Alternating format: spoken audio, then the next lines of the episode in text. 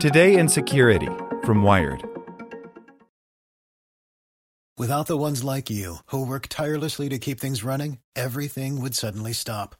Hospitals, factories, schools, and power plants, they all depend on you. No matter the weather, emergency, or time of day, you're the ones who get it done. At Grainger, we're here for you, with professional-grade industrial supplies. Count on real-time product availability and fast delivery. Call, click grainger dot com or just stop by. Grainger, for the ones who get it done. As a longtime foreign correspondent, I've worked in lots of places, but nowhere as important to the world as China. I'm Jane Perlez, former Beijing bureau chief for The New York Times. Join me on my new podcast, Face Off, U S versus China, where I'll take you behind the scenes in the tumultuous U S China relationship. Find Face Off wherever you get your podcasts. Today in Security from Wired. V P N hacks are a slow-motion disaster. Recent spying attacks against Pulse Secure V P N are just the latest example of a long-simmering cybersecurity meltdown. By Brian Barrett. This year has seen no shortage of blockbuster hacks, from the SolarWinds supply chain meltdown to China's blitz against Microsoft Exchange servers. It's a lot. But the outsized focus on those hacking sprees obscures another threat that has built steadily in the background for years with no clean resolution in sight: the sustained assault on virtual private networks. The latest example of a V P N meltdown, we're talking corporate connections, not your personal setup, is among the most dramatic. Security firm FireEye this week revealed that it had found a dozen malware families spread across multiple hacking groups, feasting on vulnerabilities in Pulse Secure V P N. The victims spanned the globe and ranged across the usual high-value targets: defense contractors, financial institutions, and governments.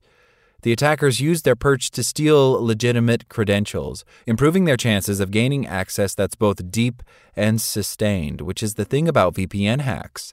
Since the whole point of the V P N is to create a secure connection to a network, worming into one can save hackers a lot of hassle. Once hackers have those credentials, they don't need to use spear phishing emails. They don't need to bring in custom malware, says Sarah Jones, senior principal analyst at FireEye. It's kind of a perfect situation. The campaign that FireEye uncovered is especially ambitious and potentially troubling. It's too early for firm attribution, but the groups behind it appear to be linked to China, and their targets seem chock full of the kind of sensitive information in which espionage groups thrive. One of the malware families, called SlowPulse, could get around two-factor authentication protections, sidestepping a key safeguard against credential harvesting.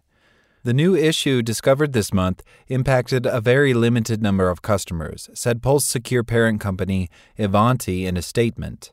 The team worked quickly to provide mitigations directly to the limited number of impacted customers that remediates the risk to our system.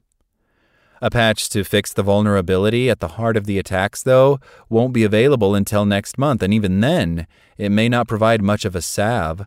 Companies are often slow to update their V P Ns, in part because downtime means employees effectively can't get their work done. Some of the intrusions FireEye spotted, in fact, appear related to vulnerabilities that had been reported as far back as two thousand nineteen. That same year, the Pulse Secure V P N flaw offered an inroad for a ransomware group to hold up Travelex, a travel insurance company, for millions of dollars. A year later, despite warnings from researchers, national cybersecurity organizations, and law enforcement, thousands of organizations remained vulnerable, says Troy Mersch, chief research officer at the cyber threat intelligence company Bad Packets. It wasn't always like this. V P Ns used to typically rely on a set of protocols known as Internet Protocol Security, or IPsec. While IPsec-based V P Ns are considered secure and reliable, they can also be complicated and clunky for users. In recent years, as remote work expanded, then exploded, more and more V P Ns have been built instead on ubiquitous encryption technologies known as secure sockets layer and transport layer security. The distinctions descend rapidly into weeds. But essentially, S S L T L S V P Ns made logging onto your computer's network much more seamless. The difference between merging onto the interstate in a minivan versus a Miata. That was a big step for convenience, says V J Sarvapalli, a senior security solutions architect at the CERT Coordination Center at Carnegie Mellon University. CERT helps catalog vulnerabilities and coordinate their public disclosure. When they designed those things, the risks were not yet considered. It's not impossible to protect these, but people are not prepared to monitor and respond quickly to attacks against them.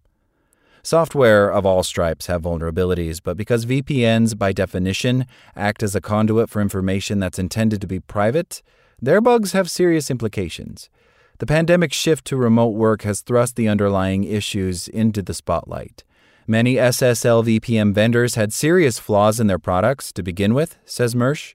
The increased usage of S S L V P Ns over the last year led to more scrutiny from security researchers and threat actors interested in exploiting them.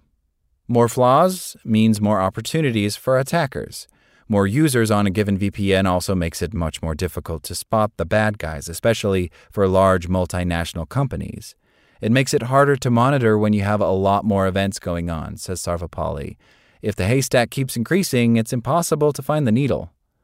To the extent that there is a silver lining here, it's that the hackers behind the latest set of Pulse Secure-related intrusions are incredibly sophisticated. Okay, yes, that's also bad news, in that they've likely stolen sensitive data from who knows how many corners of the world, but it also means that copycats are unlikely to be able to replicate their moves before the vulnerability gets patched, at least not without a lot of work.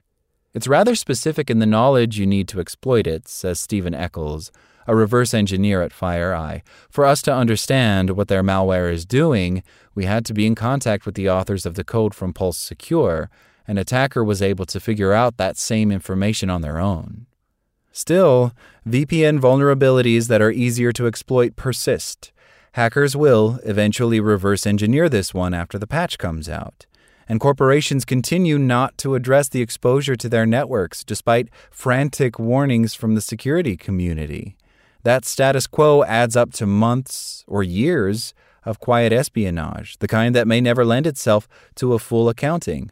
There's a lot to be done still, says Sarvapalli, of the work required to shore up V P Ns. We are making progress, and some of these big hammers wake us up. Like what you learned?